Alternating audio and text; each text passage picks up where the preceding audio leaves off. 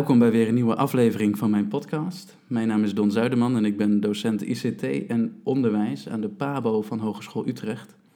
En in deze podcast ga ik in gesprek met Hester IJsseling. Uh, zij is uh, onder andere leerkracht van groep 8 van de Kleine Reus in Amsterdam. Dat doe je één dag in de week, geloof ik. Ja, en daarnaast ben je filosoof en uh, bezig met onderzoek naar subjectwording vanuit de ideeën van Gert Bista onder andere. Ja. Um, nu um, hebben wij elkaar ontmoet via Twitter eigenlijk. En de eerste keer dat ik uh, rechtstreeks iets van jou hoorde was in een uh, podcast met Kennisnet. Mhm. Waarbij je gevraagd was om iets te vertellen over, uh, over Bista. En over hoe hij volgens jou nadenkt over uh, digitale geletterdheid. Dat was volgens mij de focus uh, van Ja. die podcast. Mhm. En um, ik was heel erg enthousiast over, uh, over dat gesprek en over wat je had te vertellen allemaal.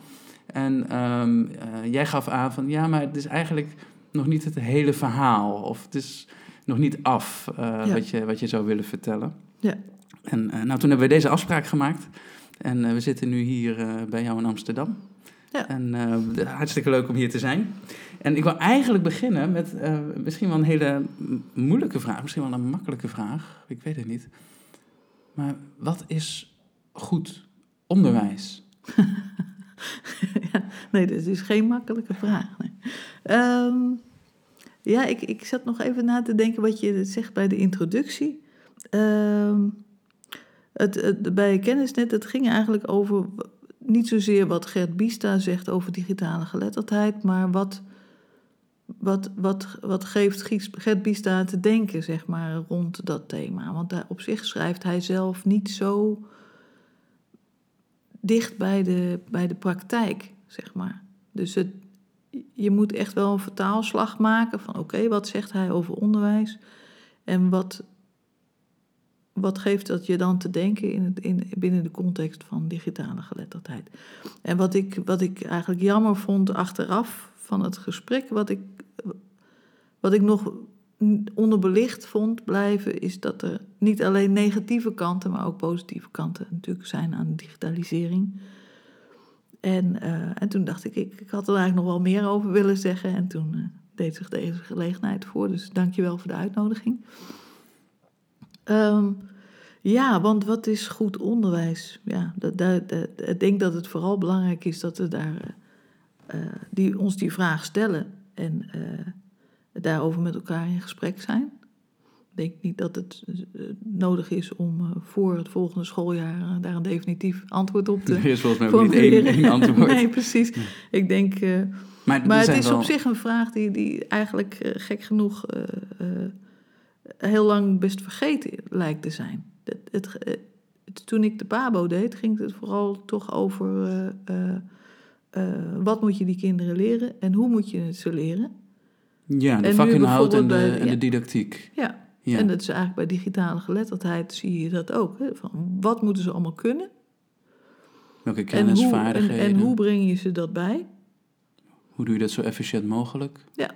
Maar waarom is het eigenlijk belangrijk? En wat wil je er eigenlijk mee bereiken? En wat is eigenlijk je bedoeling met onderwijs in het algemeen en met onderwijs uh, ten aanzien van digitale geletterdheid?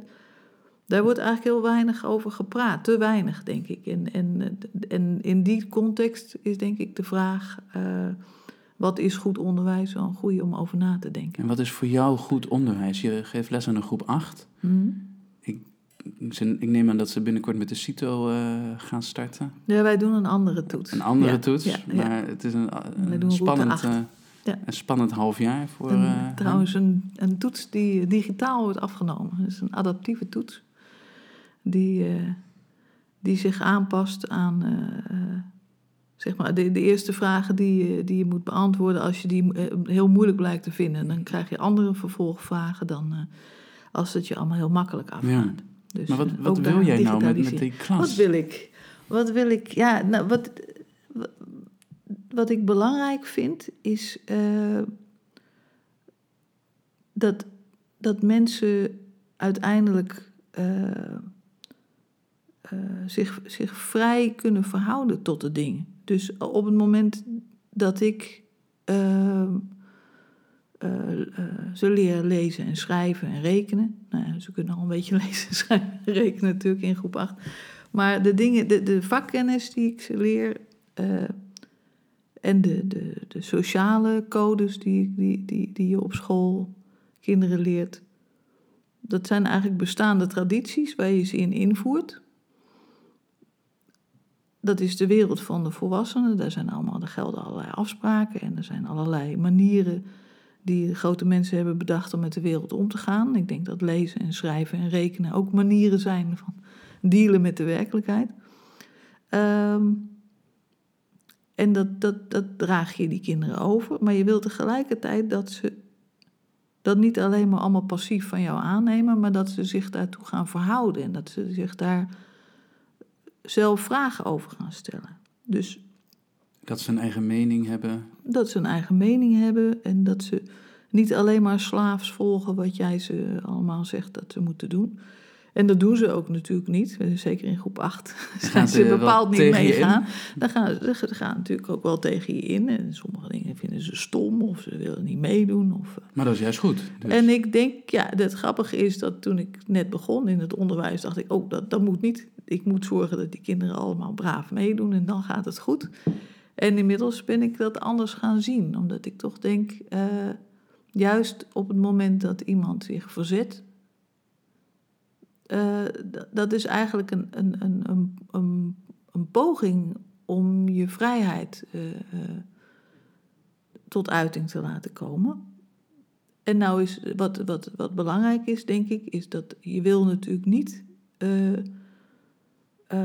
dat kinderen. De, laatst was Joep Domen, die had een verhaal over bieldoen. Dat is niet helemaal mijn woord, maar die, die, die waarschuwde tegen een narcistische in, eh, opvoeding, zeg maar, of ontwikkeling. Dat, dat die kinderen allemaal vooral heel erg bezig zijn met ik moet mezelf en mijn ego en mijn eigen interesses helemaal breed uit kunnen ontplooien en ik mag daar op geen enkele manier in belemmerd worden. Eh, dat, dat lijkt me niet echt wat er nu nodig is. Dat lijkt me geen goed onderwijs als je dat zou stimuleren. Dus er zit, aan de ene kant heb je die vrijheid, maar je, die, je wil ook dat ze die vrijheid op een verantwoordelijke manier leren invullen. Dus wel binnen de regels en afspraken zoals we die met elkaar hebben afgesproken. Waar je het over had. Of, ja, dat is niet wat je bedoelt. dat is niet helemaal wat ik bedoel, denk ik. Je wil dat ze zich vrij en autonoom voelen. Dat ze zich autonoom voelen, maar op een manier eh, die niet alleen maar ik gericht is, maar juist dat, dat je rekening houdt met je omgeving. En met de, met de andere mensen die om je heen zijn. Dus Dus bijvoorbeeld. empathie hoort er ook heel erg bij. Ja. Ehm, maar misschien moet ik het met een voorbeeld. Kun je ja, uit je eigen klas misschien, uh, afgelopen periode? Even denken. Ik weet dat, we, dat, dat ik probeer altijd die kinderen te laten lezen een half uur op die, die, die ene dag dat ik voor de klas sta. En dat vinden ze heel ingewikkeld. Dat is Een heel half uur grappig. lezen, Ja, ja. dus ik, ik had vorig jaar groep 5 en er was geen enkel probleem. En iedereen eh, las met veel plezier een half uur gewoon in Maar ze kunnen nu de concentratie niet meer opbrengen. Dat, dat, of- dat lijkt zo. En ik, ik hoor ook van collega's een half uur, jeetje, veel zeg. Dat is wel veel, wel veel hoog gegrepen. Dus dat, nou ja, soms eh, goed dat je dat helemaal niet weet, dat dat kennelijk hoog gegrepen is. Toch weer gewoon weer vragen. Ehm, dus dan worden ze onrustig en dan gaan ze om zich heen kijken en dan gaan ze aandacht trekken van andere kinderen. En, Ehm, en toen, toen, eh, toen begon een van die kinderen, die begon, die, die, die ik zei van joh, ik heb nou drie keer gezegd dat, je, dat, dat we aan het lezen zijn nu en je blijft maar om je heen kijken en, en, en, en de clown spelen. Ik vind dit nu echt vervelend worden. Ik heb het een paar keer gezegd. En je luistert er niet naar. Ja, maar eh, op deze tijd, ik, heb, ik, ik, ik, wil, ik wil het ook gewoon gezellig hebben met de klas. Ook belangrijk. En ja, toen zei ik, nou, het is ook belangrijk. We hebben straks pauze en dan, eh, dan gaan we fruit eten en wat drinken. En dan, eh, dan, dan, dan, dan ben je gewoon vrij om te kletsen met je klasgenoten. Maar nu zijn we aan het lezen. En toen dacht ik, wat, wat zit me daar nou aan dwars? Het, die andere kinderen, die, leven, die, die, die, die, die offeren ook even hun vrijheid op, zeg maar, om mee te doen in de klas. Van oké, we gaan lezen. En dat kost me wel even inspanning, want ik wil misschien ook eigenlijk liever kletsen met de buurvrouw. Maar eh, dit is gewoon een afspraak en daar hou ik me nu aan. En als iemand dan in zijn eentje zich daar, daar niet eh, eh, in, in wil schikken. Ja, de rest conformeert zich aan wat, De- jij, ja, ja, aan wat jij wil in feite, of wat jouw eh, eh, doel is. ja. Want waarom wil je dat ze een half uur lezen? Nou, ik, ik denk dat het. Dat het eh, ik heb het, het grappige was dat ik me eigenlijk niet zo heel erg vragen bij had gesteld, omdat ik het in groep 4 en groep 5 altijd deed. gewoon vanzelfsprekend eigenlijk. Ja, omdat het gewoon belangrijk is eh, dat je kilometers maakt om, om, om soepel te leren En ze mogen zelf weten wat ze willen lezen. ja. Maar deze Ehm, jongen, het was een jongen, die, die wilde jongen. niet. Ehm, ja, waarom wil ik het? Ik, de, ik denk in groep 8 op zich, de, de meeste kinderen die hebben op zich hun leestechniek wel aardig eh, in de vingers. Eh, maar dan, eh, wa- wa- wat je nu in groep 8 merkt, is dat, de- dat aandachtsboog heel kort is. Andere dingen worden misschien belangrijk. Andere dingen worden belangrijker. Eh, en ik zie nu ook thuis, ik heb thuis twee meiden van 12, die, zijn, die zitten nu net in, in het VO. Ehm, dat sinds ze een telefoon hebben, dat dat ook wel eh, moeilijker geworden is om je aandacht lang vast te houden. Dus op elk moment dat ze stilvallen van ik weet even niet wat ik met mezelf aan moet, pakken ze de telefoon. Want daar is altijd wel wat te doen. Al het maar een van een suf spelletje of even appen met je vriendinnen. Of, Eh, en ik merk zelf dat ook, dat, dat ik het ook steeds moeilijker ben gaan vinden om gewoon een boek te lezen. Om gewoon een, een, een, een- een uur lang een boek te lezen. Dan heb ik ook steeds de neiging dat ik nog iets op de telefoon moet doen. En dan vraag ik me af, ja, maar wat, wat wil je dan doen op die telefoon? Ja, eigenlijk niks. Het is niet echt dat ik een doel heb dat ik dan op mijn telefoon moet kijken. Dus die, die zuigende werking van al die, die, die appjes en Twitter en, en dat, eh, dat, dat zie ik bij de kinderen ook. En denk, nou, het is best goed om je gewoon erin te trainen. Dat je een half uur met één ding bezig bent. Dat je niet naar je telefoon kijkt. Dat je niet kijkt van, heb ik nog de aandacht van mijn klasgenoten? En ben ik nog populair en vinden ze me nog grappig? En eh, dat is best handig om te oefenen. Voor als je straks naar de middelbare school gaat. Maar deze jongen die wilde dat dus niet. En aan de ene kant is dat dus vervelend, zeg maar. Want nou ja, eh, als je zegt, eh, er is een stoorzender in de klas. En Mhm. Dat kan ook weer invloed uitoefenen op zijn eh, eh, groepsgenoten of klasgenoten. Mhm. Die zeggen, ja, als hij niet hoeft, dan wil ik het ook niet. En tegelijkertijd moedig je dat misschien ook wel aan... om eh, aan, aan, aan kinderen van, eh nou, elke leeftijd eigenlijk... om dat soort vragen te stellen. Of Ja. om, om te Nou, leren wat ik- nadenken over... ja, wil ik wel doen wat ik nu moet doen? Ja. Nou, wat ik interessant vond, is dat hij dus de eerste twee keer dat ik er wat van zei, dan- dan negeerde hij me gewoon en ging hij gewoon door. En uiteindelijk keek hij me aan en zei ja, maar ehm, ik zou eigenlijk graag dit of dat willen. En dat vond ik een interessant verschil, dat op het moment dat hij mij negeert en gewoon doorgaat met klieren, dan is er eigenlijk geen communicatie tussen hem en mij. Er is eigenlijk geen hij, hij, hij weigert eigenlijk in, in die relatie te stappen. Van oké, jij bent de leraar, ik ben de leerling, we zijn hier in een klas. Het is net alsof ik onzichtbaar ben, zeg maar, als hij blijft kleren. Maar op het moment dat hij zegt, kijk juf, eh, dit heb ik erover te zeggen en ik, ik heb daar ideeën over en ik, eh, ik denk er anders over dan, dan jij. Dan kunnen we met elkaar in gesprek over waarom ik het toch wil. Want dan komt hij als individu komt, Ja. eh, naar voren. Wie En- hij is als uniek ik- persoon. Ja, en dat vind ik eigenlijk heel belangrijk. En dan is weer de vraag, wat doe jij dan weer als unieke leerkracht? Want het is, Ja, het is niet zomaar een leerkracht, maar jij staat er. ja precies. Ja. En wat deed jij? Nou, ik heb, ik heb hem uitgelegd. Hij moest toch hoe, lezen. Hoe ik. eh, ja, nou, natuurlijk. Ja, het is niet zo dat je dan. Ik vind niet dat. dat ik denk dat dat wel vaak verkeerd begrepen wordt. Ik denk niet dat als je kinderen. eh, eh,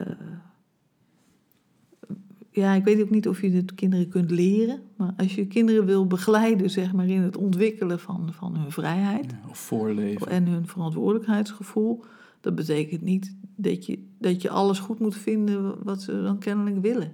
Maar het gesprek moet wel kunnen Het, plaatsvinden. ja, het gaat denk ik om het gesprek. En het gaat om, om dat hij zichzelf afvraagt van oké, eh, ik wil dit niet. Waarom wil ik dit niet? Waarom, en de juf wil iets anders. Waarom wil zij dat? En hoe gaan we daar samen dan uitkomen? En, eh, en dat hij gaat nadenken over, oh ja, als ik in mijn eentje me daaraan onttrek. Wat betekent dat dan voor mijn klasgenoten? Die zich wel eh, daaraan onderwerpen. En daar ook toch een offer voor brengen. Want die willen misschien ook wel liever iets anders doen.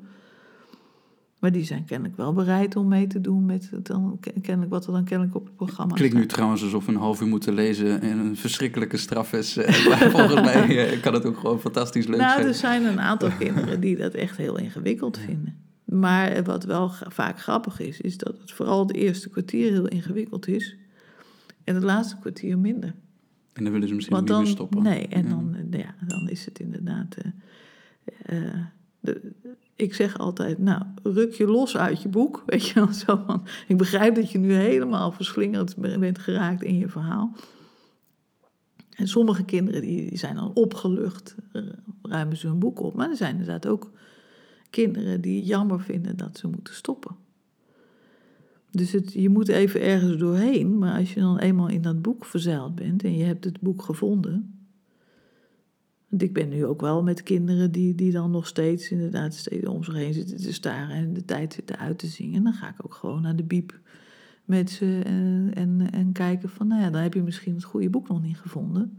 Dat, is, dat geldt natuurlijk ook voor mij, hè, van, dat ik, ik moet ook vrij verhouden tot dat leeshalf uur. Dat, het moet niet zo zijn dat ik dat doe omdat de school zegt dat het moet, of omdat er ergens in het rooster staat dat ik zoveel minuten aan lezen moet besteden. Eh, dat, dat moet van mij zijn. Maar ik moet dat belangrijk vinden. En ik moet ook als, als, als ik merk dat iemand zich daartegen verzet, op zoek gaan naar een ingang. Om met zo'n kind eh, toch de, de manieren te vinden om dat wel aantrekkelijk te maken. Of uit te vinden wat maakt dan dat je dat zo, eh, zo ingewikkeld vindt. En dat aangaan van dat contact met zo'n eh, leerling, of ehm, om duidelijk te maken wat jij belangrijk vindt, dat is moeilijk. Volgens mij, dat is de uitdaging, Ja. toch, als leerkracht, om te kijken van hoe kan ik nu met dit kind contact leggen. Ja. Wat vindt hij of zij belangrijk? Want dat, Ja. tot op een zekere hoogte doen kinderen dingen omdat dat moet, van de ouders of van de meester of juf. Ja, En op een gegeven moment doen ze dingen niet meer, omdat het moet van de ouders Ja, of omdat het moet van de Ja. meester of juf. Maar eh, dat gesprek aan blijven gaan, ja. eh, is, is dat wat leidt tot wat Biester noemt subjectwording? ja, ik ben er nog heel erg naar op zoek wat het nou precies is. Maar ik denk wel dat wat ik net beschrijf, zo'n jongen die die, die die relatie niet aangaat, die, die op het moment dat ik wel in gesprek kom met zo'n kind, en dat, het, dat er wel contact ontstaat en wel een ruimte ontstaat van oké, kennelijk ben jij geïnteresseerd in mij als persoon en, en wil jij je verdiepen in waarom ik niet wil lezen en, en dan komt er een soort wederzijdse bereidheid op gang om met elkaar op zoek te gaan van nou, hoe gaan we dit dan oplossen? Want jij wil iets, ik wil iets. En we moeten toch op de een of andere manier met elkaar iets, iets, iets vinden eh, waardoor het gaat lukken op een manier die voor jou en voor mij goed is. Op het moment dat die bereidheid er is, dan, dan, dan, dan, heb je, dan zie je elkaar ineens echt als mens of als, als subject misschien. Ik ben heel erg op zoek naar wat voor woorden je daar nou voor moet gebruiken. Maar het, het, het gevaar is dat je. eh, eh, ik heb eerst op een andere school gewerkt en daar had ik eigenlijk, voelde ik veel minder ruimte om in gesprek te gaan met kinderen. Ik had het, het idee van ik heb die hele groep en ik moet die hele groep aanspreken. En, eh, en dan kom je nooit uit die rol van ik ben de juf en jullie zijn de klas. En, en de klas moet iets doen. En, en, en jullie moeten naar mij luisteren. Ja, heel, heel, ja. En dat ik me op een gegeven moment realiseerde... eigenlijk alles wat je uitwisselt met zo'n klas is... is eh, eh, pak je boek, pak je schrift... eh, doe dat niet, hou je mond... eh, eh, stil op de gang. dat is organisatorisch. helemaal- ja, het is helemaal geen gesprek eigenlijk. Dus je zit vast in een rol. En, en, en, en die rol, dat, ja, als je een leraar bent, daar had iemand anders ook kunnen staan die datzelfde allemaal zegt. Ja, het maakt niet uit dat jij daar stond. Het maakt helemaal Nee, niet uit dat jij... dat, terwijl, eh, en, iedereen en kunnen zijn. Subjectwording heeft volgens mij iets te maken met dat je voor elkaar, dat als leerling en als leraar of leerlingen onderling, voor elkaar zichtbaar wordt als subject. Dus als... En ja, wat, wat betekent dat dan? Dat je Nou ja, wat in maakt jou gewone, uniek? In gewone mensentaal. Ja, wat, wat, wat jouw uniciteit, of, of mensen zeggen ook wel hoe je, hoe je echt bent. Ik vind dat dan altijd nog wel ingewikkeld, want het, dat suggereert een beetje dat, er, dat, er- dat je een soort masker op hebt en dat daarachter een soort wezenskern zit. Van, van Ik vraag me af in hoeverre kinderen ehm, dat zien. Eh, mijn zoon eh, zit in groep drie. Mhm. heeft eh, twee leerkrachten, twee juffen. En eh, hij zegt wel eens op eh, maandag en dinsdag is er de strenge juf. Mhm. En op woensdag tot en met vrijdag is er de lieve juf. Dus dat, Mm. dat is het onderscheid wat hij maakt. Mhm. Ehm, hoe denk je dat jouw leerlingen uit groep 8 jou zien? Je bent er maar één dag. De andere vier dagen is er eh, één collega. Ja, één collega. Ja. Ja. Ja, ik, ik weet dat nu eigenlijk nog niet zo goed. Ik vind het dit jaar opvallend lang duren, wel, voordat ik echt een relatie heb met de groep of met kinderen. Ik, als ik soms aan het eind van het jaar, andere jaren, dan krijg ik soms wel van die tekeningetjes of met kerstmis of zo. En dan staat er vaak, eh, je bent wel streng, streng, maar je bent ook lief. Ja, maar die twee Dus- hoeven elkaar toch helemaal niet Dus uit te nee, sluiten? Nee, dus het is vaak het is een combinatie van. van eh, in het begin vinden ze me vaak een beetje streng en een beetje norsig. Zo. En dan na een tijdje, dan, dan blijkt wel dat ik eigenlijk wel deug. Heb je met sommige leerlingen makkelijker een klik dan met andere Ja, eh, tuurlijk. typen? Ja. Dat, Eh, ja, zeker, eh, zeker. Is dat te duiden waar dat een beetje eh, aan ligt? Of is dat niet zo te veralgemeniseren? Nou, wat ik, ik vind het altijd heel ingewikkeld als kinderen inderdaad je benaderen met een soort van veronderstelling. Dat jij van de andere kant bent, zeg maar. Dat je, dat je, dat, dat, het zijn denk ik kinderen die, die, die teleurgesteld zijn in grote mensen. Dat denk ik vaak. En die dan denken, ja, jij bent ook een groot mens, dus jij deugt ook niet. En dan moet je je ont, ontworstelen aan dat beeld wat zij hebben. Van ja, Ja. grote mensen die, die luisteren niet naar mij, die kijken niet naar mij, die nemen mij niet serieus. Die vinden het niet belangrijk wat ik voel. Ehm, en, en ja, jij zal ook wel zo eentje zijn. En dan moet je dan eerst Ja, is dat met 1-0 Doorheen achter komen. al? En Ja. dan moet je zien om te buigen. Ja, en dat is, dat is niet altijd makkelijk. En, en ik merk wel nu in groep 8, en dat is mijn eerste keer dat ik groep 8 doe, eh dat is toch echt wel een hele andere dynamiek. En, en een aantal kinderen die zijn echt heel erg verhard al in dat idee van, nou ja, die grote mensen, dat is allemaal bagger. Kan je beter Ja, of oude mensen misschien. Ja, en ik, ben natuurlijk ook nog echt oud. Want ik ben ook ouder dan hun ouders eh, meestal natuurlijk. Hoewel ik zelf dus kinderen heb eh, in diezelfde leeftijd. Maar toch, eh, ik ben best wel laat begon, relatief laat begonnen. Dus, eh, en ik weet ook nog wel als kind zelf dat ik mensen in de dertig vond ik al heel oud. Precies, ik weet het ook nog. Als tiener dan denk je dat je alles weet, dat je alles al kan. Ja. Ehm, en oude mensen of oudere mensen, die ja, laat ze maar kletsen. Maar Ja. wij, eh, wij zijn de nieuwe generatie en wij weten het. Ja, Ehm, ik weet niet of dat te maken heeft met, eh, met alle eh, technologische ontwikkelingen trouwens. Ik wil ook nog even die kant op gaan ehm, Mhm. in het gesprek. Je gaf er net aan dat kinderen wel eens last, nou niet alleen kinderen, ook gewoon iedereen last kan hebben van ehm, alle media om zich heen. Zo'n telefoon die, zeker als je alle notificaties hebt aanstaan, eh, constant pinkt en eh, als er weer Mhm. een berichtje is of dat je afvraagt van, goh, wat zou ik nou weer eens ehm, gaan doen daarmee. Heb, je- heb jij er last van? van eh, Zelf? Van, ja, zelf, maar ook als, als, als juf. Wat is de afspraak bij jullie op school? Mobiele telefoons. Ze hebben hem allemaal, neem ik aan, in groep Nou, 8. bijna allemaal. Ja. Die worden Ehm, ingeleverd? nee, en het- nee, nee. Ze mogen hem bij zich Eh, houden? Nee, ze mogen hem bij zich houden. Dus morgens als ze binnenkomen, dan mogen ze nog even naar huis appen dat ze er zijn. Dat moeten sommige kinderen dan doen die zelf naar school zijn gegaan. En dan moeten ze hem helemaal uitzetten. Dus echt uit. Niet op stil, Niet uit. op stil, Ja. gewoon uit Maar bij en zich in een laadje.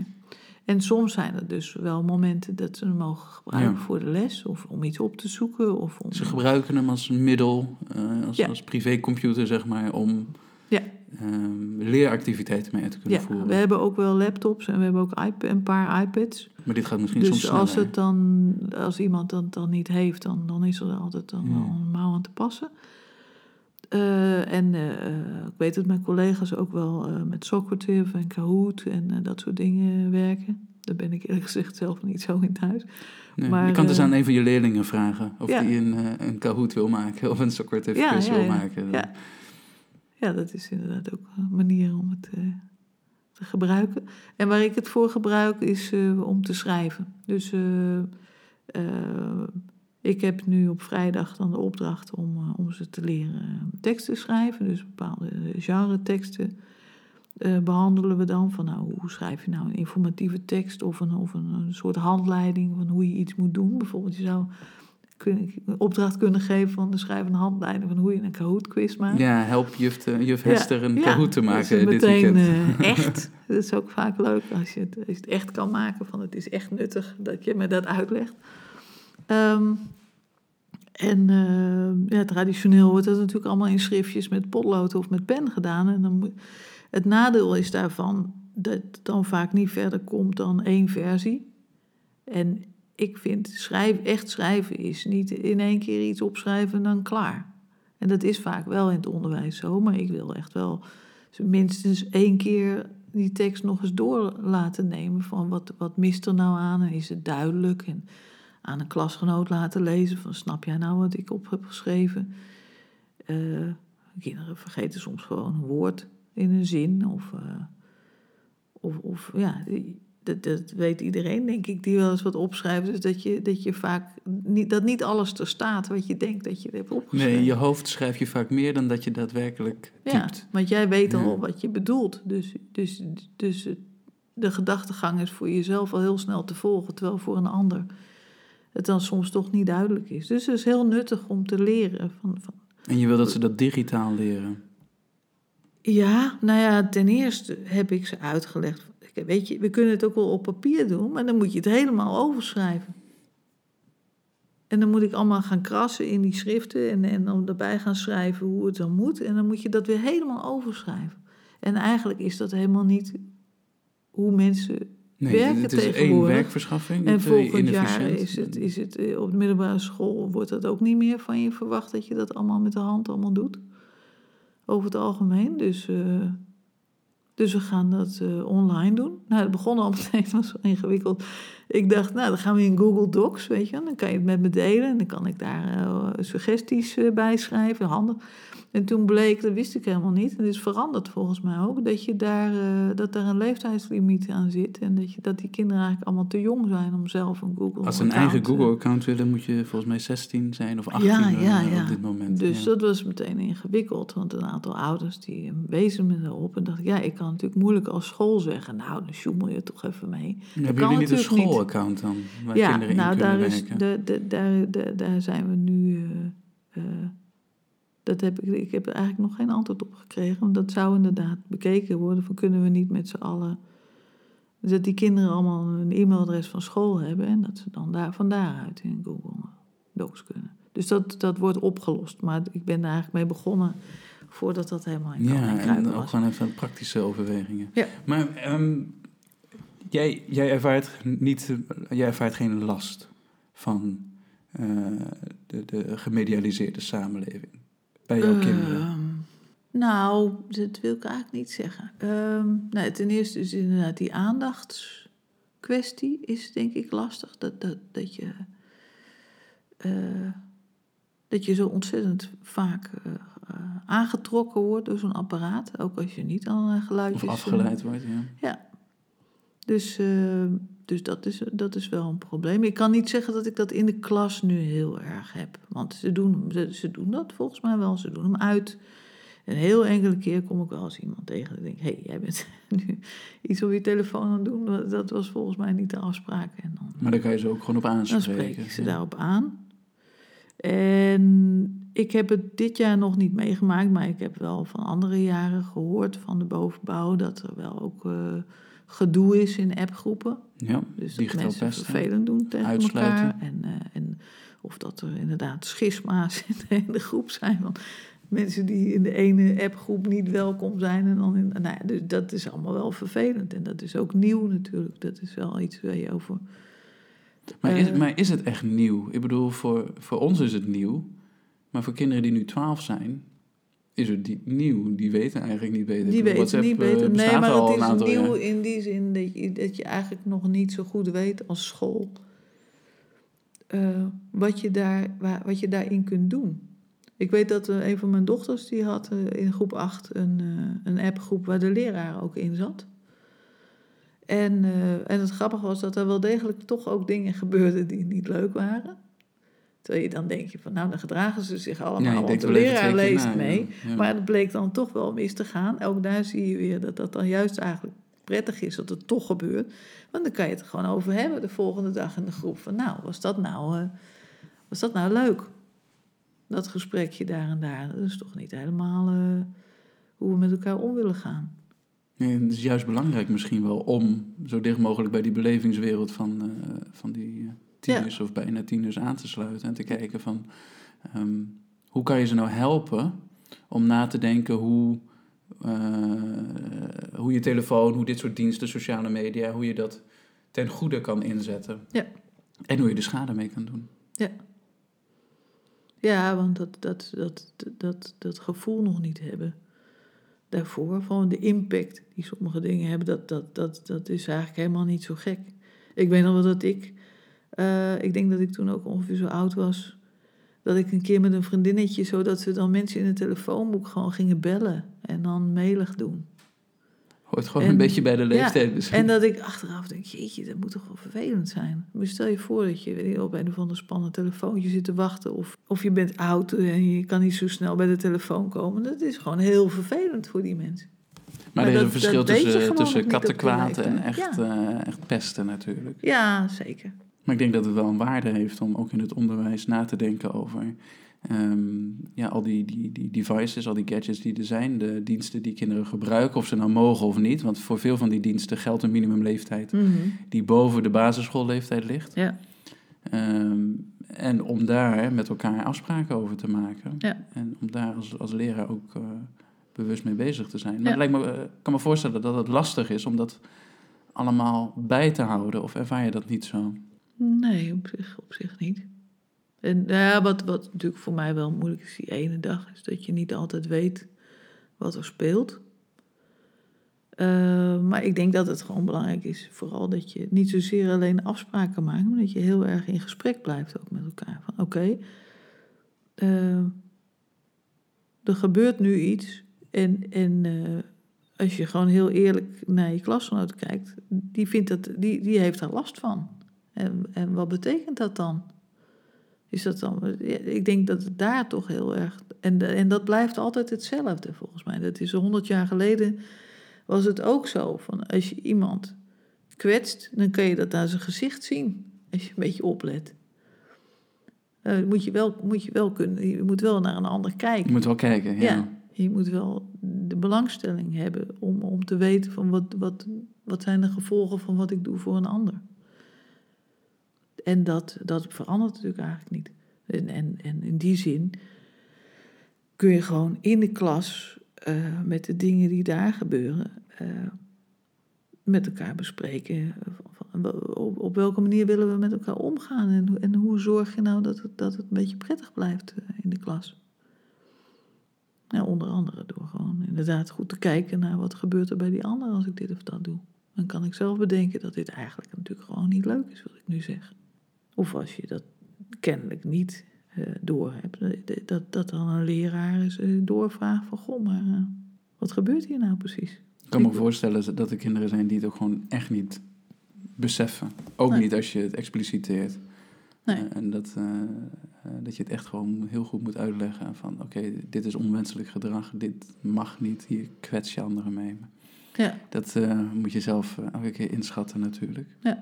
Ik had vaak eh, dat, dat eh, ik dan s morgens te beginnen altijd even een kwartiertje even bijpraten van heeft er iemand nog iets op zijn leveren wat hij kwijt moet voordat we aan het werk kunnen. Het is misschien meer voor jou dan voor de En, kinderen, of eh, niet? Want je hebt ze een week niet gezien. Ja. Ja, ik moet zeggen dat er meestal komt er niet zoveel. Maar in ieder geval, er, er wordt altijd wel iets verteld. Al is het maar, eh, ik heb gisteren gescoord eh, bij voetbal of zo. dus niet echt iets, iets zwaars, maar gewoon iets wat je even wil vertellen. En er was één jongen. En die reageerde echt op alles wat iemand anders zei. Zo, ja, maar eh, zoiets. Alsof je een grote zware deken overheen gooit. Zo van, dat moet op de een of andere manier weg, wat jij zegt. En, en de eerste keer dacht ik, nou ja. En, en toen gebeurde het de volgende keer weer. Toen zei ik, hey, merk je nou dat... wat, valt, wat valt mensen nou op aan wat, wat hij, wat, hoe hij reageert? En toen hebben we in de klas een gesprek over gehad. Van, wat is nou een leuke manier om te reageren? En wat wil je eigenlijk zeggen? Misschien erger je je wel aan het feit dat diegene altijd wel iets te vertellen heeft. Of, of, maar probeer dat dan, ook daar weer, ga dan de relatie aan. Door uit te spreken wat je voelt daarbij. In plaats van gewoon een schop te geven of, of, een eh, neerbuigende opmerking te maken. En toen de derde keer, toen, eh, zei ik, hé, hey, daar is hij weer, hè, zei ik zo. En toen keek ik hem zo aan, zei zo, en toen snoof hij zo'n beetje zo. En toen zag ik aan zijn gezicht dat hij, dat hij begreep van, oh ja, dat doe. En die, die is in ieder geval gaan nadenken van, wat gebeurt, wat gebeurt hier precies? En hoeft hij mij echt niet te vertellen wat er gebeurd is. Of wat, wat hem dwars zit. Maar je ziet een stuk bewustwording. Maar je ziet wel dat hij begint na te denken van, oh ja. Zijn er nog dingen die, eh, die je graag wilde vertellen, waar we het niet over hebben gehad? Mm. Nou, wat ik, wat ik, wat ik, eh, waar we over begonnen, hè, van wat heb ik nou, had ik nou nog willen zeggen bij kennisnet, wat ik toen niet heb gezegd. Positieve kanten van, van digitale ontwikkelingen.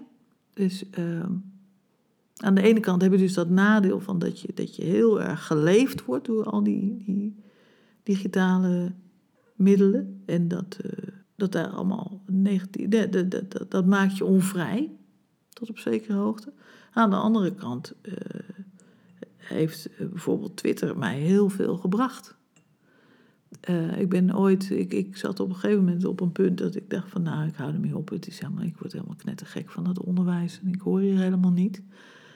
En, eh, en toen ben ik eigenlijk weer uit, uit die put opgekrabbeld door gewoon heel erg te gaan doen wat ik dacht dat ik moest doen. Ook al eh, was dat dan kennelijk niet wat andere mensen interessant vonden. Toen ben ik gaan bloggen. En in het begin leest natuurlijk niemand dat. Dus je hebt het gevoel dat je in de, in de woestijn beetje voor je uit staat te mompelen. en dat niemand het hoort. Maar goed, je, je, je, je, kan dan toch iets kwijt. En op een gegeven moment gaan er wel een paar mensen dat lezen. En toen zei een vriendin, weet je wat je nou moet doen? Dan moet je gaan twitteren. En elke keer als je geblogd hebt, moet je twitteren dat je geblogd hebt. Want anders zien mensen het niet. Nou, langzaam maar zeker zijn er toch steeds meer mensen gekomen... die dat dan kennelijk wel interessant vinden wat ik te zeggen heb. Het mooie van Twitter vind ik ook dat als je het niet interessant vindt... Nou, dan, dan, dan, klik je iemand gewoon weer weg. Dus je weet zeker dat die mensen die jou volgen... die willen, die willen echt naar je luisteren. Kijk, op Facebook, als je eenmaal iemand bevriend hebt... dan is het echt wel een beetje een pijnlijke actie... om die mensen er weer uit te werken. Dus dat, dat betekent eigenlijk heel weinig, vind ik altijd, die, die volgers op Facebook. Dan denk ik, ja, je wil vooral een beetje een leuk getal hebben staan daar, dat het niet al te lullig overkomt. Maar wat de waarde precies van die contacten is, dat, dat blijft eigenlijk onduidelijk. Terwijl bij Twitter, als je, eh, iemand hoeft maar gewoon een, een, een dag vervelende dingen te twitteren, waar je van denkt, nou, hier zit ik niet op te wachten. En dan denk je, nou, ontvolg. En na, na drie maanden denk je van, nou, ik ga toch nog eens kijken wat hij te zeggen heeft. Dus die, die ruim 3000 volgers die ik nu heb, die vinden het kennelijk interessant wat ik te vertellen heb. En dat is wel fijn. Niet dat ik. eh,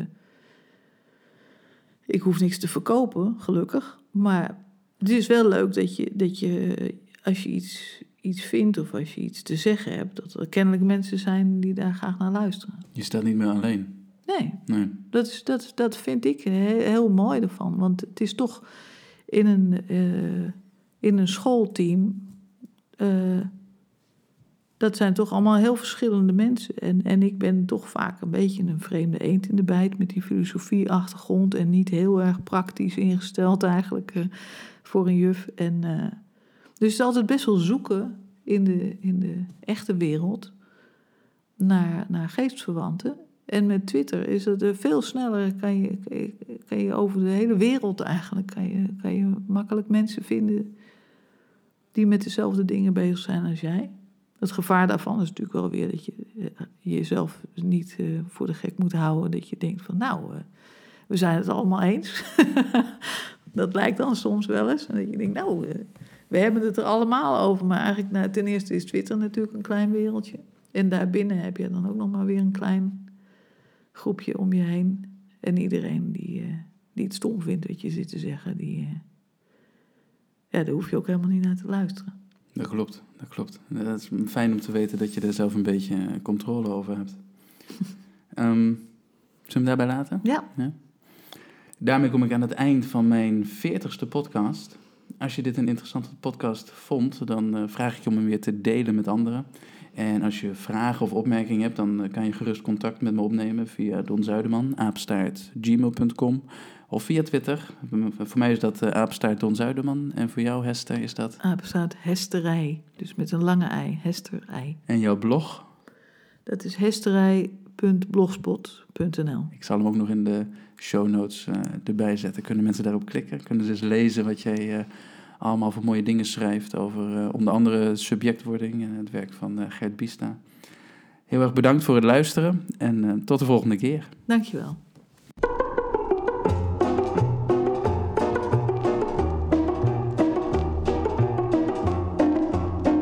Als je me zo zou zeggen, heb jij ideeën over digitalisering? Denk ik nee. Terwijl dat is niet waar. Alleen ik merk het niet. Ik weet dat ik had een klassenbezoek toen ik dat deed met die kinderen uh, op de telefoon schrijven. En toen zei mijn uh, schoolleider van, wat leuk dat je dat doet. En ik denk oh, oh, dat is eigenlijk best leuk inderdaad. Weet je? Dat je gewoon helemaal niet zo bij stilstaat. Uh, en, en, natuurlijk dat getwitter en geblog van mij is natuurlijk ook vrij extreem. Dus...